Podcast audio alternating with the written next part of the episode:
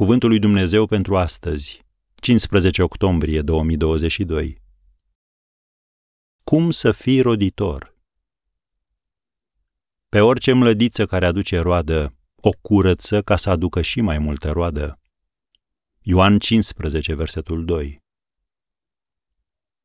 Pentru a fi roditor, trebuie să te supui procesului de curățare. Pe orice mlădiță care aduce roadă, o curăță ca să aducă și mai multă roadă. Curățarea presupune tăierea ramurilor uscate și curățarea ramurilor vii. Ambele operațiuni sunt necesare pentru a modela copacul și pentru a stimula creșterea. Pomicultorii profesioniști îți vor spune că majoritatea oamenilor rezită prea mult când vine vorba de curățarea copacilor. Dar Dumnezeu nu este așa. El nu numai că taie ce este păcătos și superficial, el taie și ceea ce pare că are viață și succes. O afacere care merge bine, o relație care te mulțumește sau un plan care pare să meargă bine. Dumnezeu nu taie numai răul, ci și binele pentru a-ți oferi binele suprem. Nu este plăcut, însă este absolut esențial pentru creșterea ta spirituală.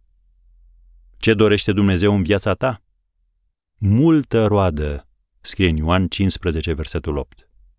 Iar asta înseamnă că va trebui să treci prin procesul de curățare.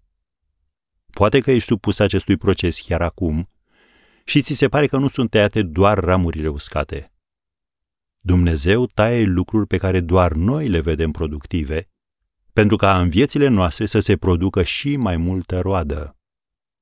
Poate e un lucru de neînțeles.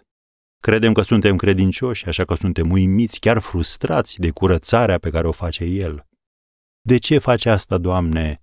Ți-am dăruit afacerea mea, dar ea nu mi-aduce profit. Mi-am încredințat sănătatea în mâinile tale și iată-mă acum în spital. Ți-am dat zeciuială cu credincioșie și urmează să dau faliment. Ce se întâmplă? Curățarea aduce celor ce au trecut prin școala ei roada dătătoare de pace a neprihănirii. Citim în Evrei 12, versetul 11.